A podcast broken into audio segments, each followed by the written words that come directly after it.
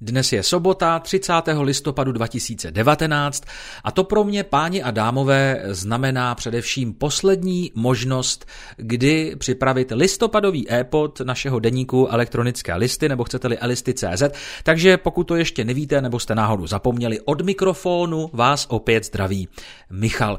No a já bych tím dnešním e-podem rád navázal na svůj sobotnický blog z minulého týdne, který má název Osvěta a pokud jste ho četli nebo nedej bože poslouchali, protože většina mých článků je také namluvena, tak si možná vzpomenete, že jsem se tam přiznal ke své účasti na školní přednášce o drogách. Teda správně bych měl říkat o návykových látkách, protože to je to slovní spojení, které česká legislativa oficiálně používá. E, ta akce byla celkem zajímavá, respektive zajímavější byla ta druhá část přednášky.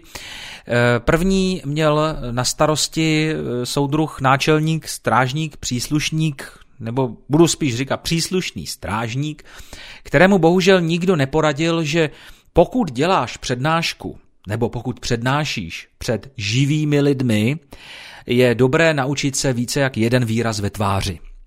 A já jsem nabil dojmu, že na policejní akademii učí eh, ty studenty jednomu a tomu samému výrazu, který je jako napůl úřednický, napůl vězeňský, takový jako zvláštní, v každém případě morbidní. A tenhle ten výraz oni musí patrně prostě v práci dodržovat. Jakmile se tam vloudí sebemenší známka přívětivosti, úsměvu, tak už je to špatně. Tak takhle už ne. Takže e, tam v podstatě v kombinaci e, s tím obsahem, který samozřejmě také měl své morbidní stránky, a teď nemyslím jenom ty ošklivé obrázky, které se promítaly v prezentaci jako prokouřené plíce, tlusté střevo s nádorem, ale spoustu dalších e, vylomenin, tak ta kombinace toho jednoho jediného výrazu ve tváři e, strážníka příslušného s tím, e, s, i s tou retorikou, kterou on bohužel ještě neměl úplně vypilovanou, tak to eh, na mě osobně působilo jako nudných 45 minut. Naštěstí jenom 45 minut. V České republice návykové látky dělíme na legální a nelegální. Legální to jsou takzvaně tolerované společnosti, tam patří alkohol, tabák, kofein. A pak jsou nelegální návykové látky, a to jsou takzvaně netolerované. To jsou různé stimulanty, opiáty, halucinogeny, konopné návykové látky a tak dále. No asi není těžké si představit, jak dlouhá tři čtvrtě hodina mého života to byla, možná, že nejenom mého. Naštěstí tady byla ještě druhá polovina přednášky, kterou měl na svědomí člověk, jehož eh, životní příběh eh, je velmi eh, dramatický musel si prožít opravdu velké peklo, aby nakonec našel světlo. Aby nakonec našel cestu ven eh, nejenom z té dlouhodobé závislosti na tvrdých drogách, dokonce eh, z opakovaných pobytů ve vězení, ale ten člověk našel ještě sílu k tomu, aby eh, nejenom uzdravil sám sebe, ale snažil se uzdravovat i ostatní, kteří mají eh, stejný problém nebo podobné problémy, eh, kterými si prošel on. V současné době pracuje tento chlapík v organizaci, která se snaží pomáhat zejména mladým lidem v boji se závislostmi nejrůznějšího druhu. No a já už vám krátký sestřih z té jeho přednášky nabízím právě teď. Negativní projevy konzumace alkoholu tak odsuzovali i dřívější mravokárci, jako byl například Konfucius. Promiňte, moc se omlouvám, to ještě není ono, teď to přijde. Začínáte od půl desátky a za deset deset je normální výuka, jinak vám to všem napadnu nebo mluvit, vám. Tohle samozřejmě nebyla ještě ta správná část přednášky, já se moc omlouvám, kolegyně se mi tam nějak připletla, to je taková milá altruistická bytost se srdcem na dlaní, rozená úča. Vždycky je potřeba udělat na začátku takové lehké čoromoro, ale v tuto chvíli už snad se trefím do té správné části nahrávky, pojďme na to. Do třetice všeho dobrého, ju? Důvodem, proč se lidé stávají závislí, je to, že prvé řadě nefunguje něco ve vztazích. A my jsme lidé, kteří jsou stvořeni pro, pro vztahy, mít vztahy. Souhlasíte? Věříte tomu, že každý člověk chce být milován? Každý člověk má potřebu být potřebován někým. Chtějí, aby někdo prostě si ctil. Chtějí být potřebovaní, chtějí být akceptovaní, chtějí, aby je někdo chtějí, chtějí, aby je někdo uznával. Je to tak? V rodině nefungují rodiny, je to tak? Proč, když jsem v rodině zraněný, když mi máma, ne, když se máma ke mně chová, nadává mi do debilu, táta mě řeže, ani mě nenaslouchá. Hele, já znám případy úplně jednoduché. Kluk, který se narodil, jeho mama ho mlátila a škrtila, když byl ještě kojenec, pak ho vzali, hele, dali ho do ústavu, od tří let ho sexuálně zneužívali, mlátili, mučili, co z toho kluka vyrostlo. V 15 to byl narkoman se zmatkem sexuální identitě, ve 20 letech se prodával jako profesionální prostitut a byl nešťastný, byl závislý na látkách a neviděl, co se svým životem. Měl za sebou spoustu pokusů o sebevraždu. Když jsem ho měl já v programu, tak jich dělal 20 denně. Dneska díky Bohu ten člověk funguje jiným způsobem. Ale kořeny to nikde mělo. Víte, když mluvím s lidmi a ptám se jich na jejich rodinu, rodiče, mám teďka jsem mezi klienta tady na vyšetření a já se ptám, tak jak to bylo, hele, no mojeho tátu, toho přijelo auto, šel ožraný z hospody, a takže toho ani neznám, to by bylo nevím, čtyři roky nebo kolik. Máma to byla prostitutka a ta skončila někde a už, už se nikdy nevrátila, opustila nás a vychovává mě babička, jako jo, no, která tak nějak zvládala nebo nezvládala. A je mu 21 nebo 22 let, hulí trávu, je nešťastný, samozřejmě chce někam patřit, tak má nějaké kámoše, samozřejmě ti kámoši jsou stejným způsobem pozraňovaní lidé jako on, a co dělá? Hulí trávu, zkouší péčko, má z toho psychozy, je po několikatel léčebně a neví, co bude dál. Nefunguje normálně. A chce žít a v podstatě ve 22 letech moc žít neumí. To je přesně proč, proč máme problémy se závislostí. Protože nefunguje něco důležitého v našich životech. Ale jsme měli prostě zábavu, setkání a víte, co říká klub? Hele, ono to je, ono to je o ničem. Já není drink, není zábava. To znamená, lidé hledají nějaké pocity, nějaké emoce. Proč? Protože asi legitimně prožívají hodně negativních pocitů. Proč lidé prožívají negativní pocity? Se podíváte na tenhle strom, to je v angličtině, takže kdo jste anglicky nějak zdatní, tak to vidíte. Ale v životě člověka se něco může odehrát. Může to být nějaký z části dědičný faktor, to je také pravda, je to nějakým způsobem do nějaké míry prokázáno, ale velice často je to nějaké emocionální zneužívání.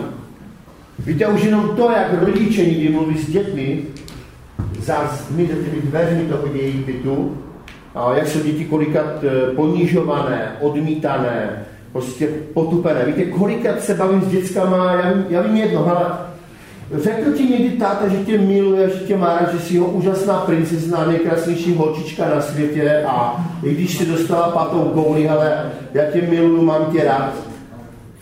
Holky ale koukají a říkají, co to vykládáš? Říká ti někdy máma miláčku a tě miluju, a ty si, ty si ten nejúžasnější syn na světě, když žádného jiného nikdy nechtěla a, a znamenáš pro mě Prostě si tak důležitý. Víte, já se bavím s dětskama, mluvili jste někdy doma, tak jako rodina, sedí jste si ke stolu, bavíte se o pocitech, co prožíváte? Ne, to neznáme. Co mi to říkáš? A jak se to vychovali rodiče? No ty debile, ty kreténe. Jak se to vychoval táta? No a jsem udělal, co jsem udělal, vždycky to bylo špatně. A tomu chlapovi je 40 let, 50 let. Je to alkoholik. Celý život nadává, je pozraňovaný, neví si s tou hořkostí, kterou nese v sobě od, od děcka. Neví si rady. A víte, jemu řeknete, když jdete opravovat něco, jemu řeknete, hele, je tam jiný šroub. Víte, jak on reaguje? Co se mi děláš, debila, hele, úplně zraněn. A já už kamarád tam jenom vynušil. Proč? No protože celý, ať udělá doma, co udělá, ten táta ho vždycky dořval. Chová se k němu hnusně. A v podstatě ti mladí lidé jsou často velice emocionálně zneužívaní, ublíženo. Sexuální zneužití. Víte, kdybychom si řekli o tom, co znamená být sexuálně zneužit, tak možná zjistíte některé věci ale je obrovské procento sexuálního zneužívání za dveřmi mnohých bytů a domovů. Jenom se to nemluví, je to velice složité, pro ty oběti je velice těžké hovořit, velice jsou často zneužívaný někým ze svých blízkých, nikdo jim to nevěří. A já si, když pracujete s prostitutkama, 98% těch holek bylo zneužívaný od svého malého dětství. A myslíte si, že ta holka, kterou strejda začala ve 12 zneužívat, že si plánovala, že bude šlapat? Ani náhodou. Ale to nebyly její sny. Pozor. Pomalu ale jistě se blížíme do finále toho dnešního e-podu a já jsem si na úplný závěr eh, nechal to, co pro mě osobně je asi nejzajímavější z celé té přednášky, už jenom proto, že tam zazněla ze strany studentů otázka, eh, v jaké chvíli jste si vy uvědomil, že je potřeba nebo že musíte, že chcete změnit svůj způsob života, že se chcete uzdravit, že eh, chcete svůj životní styl přehodnotit. Co bylo tím impulzem, směrem eh, k té změně ve vašem životě. Bylo vidět, eh, že eh, tahle otázka nebyla tak úplně očekávána.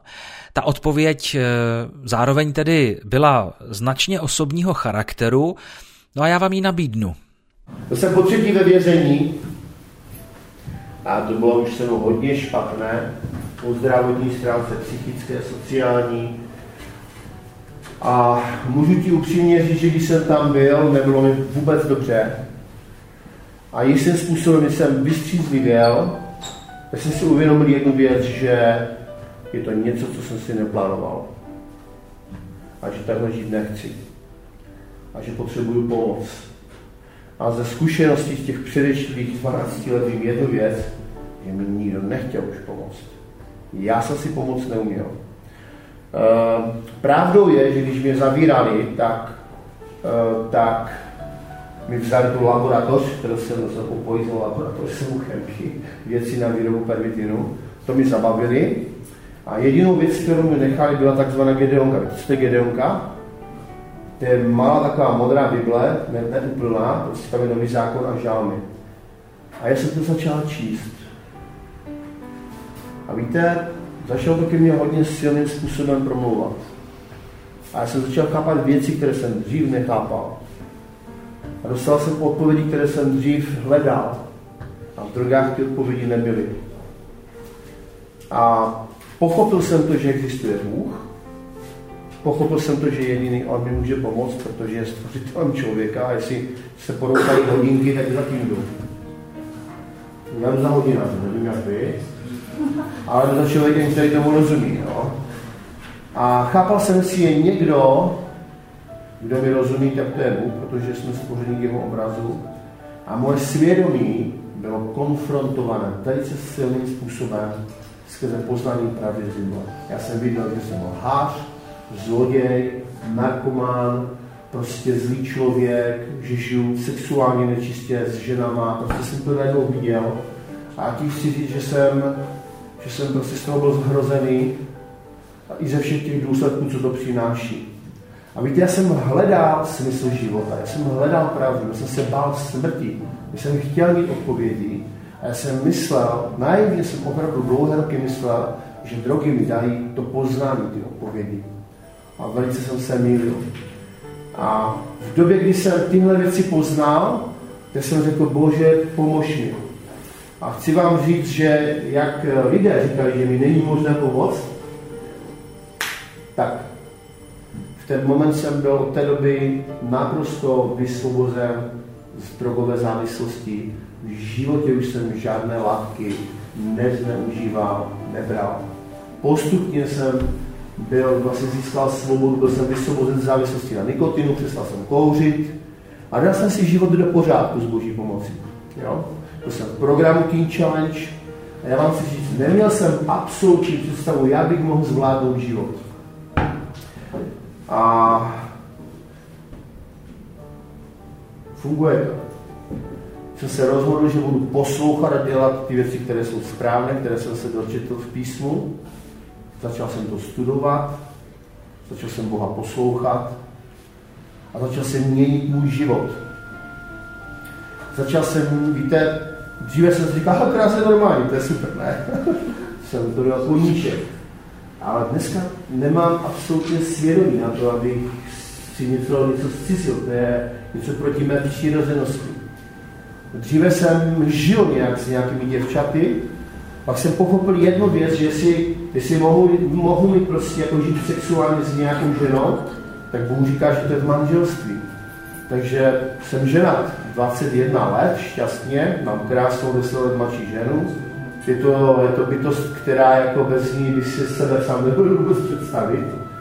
A mám nádherné tři děti. Sloužím lidem, kteří mají vážné problémy se závislostí, pomáhám jim. Učím se dělat dobré věci, ne zlé věci. Nesu si nějaké důsledky toho, té své minulosti, nesu ale mohu žít já jsem to Bohu velice vděčný. Že nevím, jestli jsem ti odpověděl, ale od té doby jsem svobodný člověk a myslím si, že něco se ve mně uvnitř radikálním způsobem změnilo.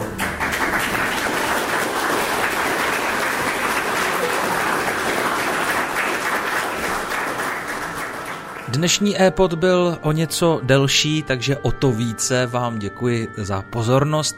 A možná jenom takový e, dodatek na závěr, když jsem se ve škole ptal, jak se ta přednáška líbila, tak jsem zaslechl odpověď, no až na to, že ho zachránil Bůh, tak to bylo dobrý. Mějte se dobře a někdy příště u dalšího e-podu naslyšenou. Ahoj.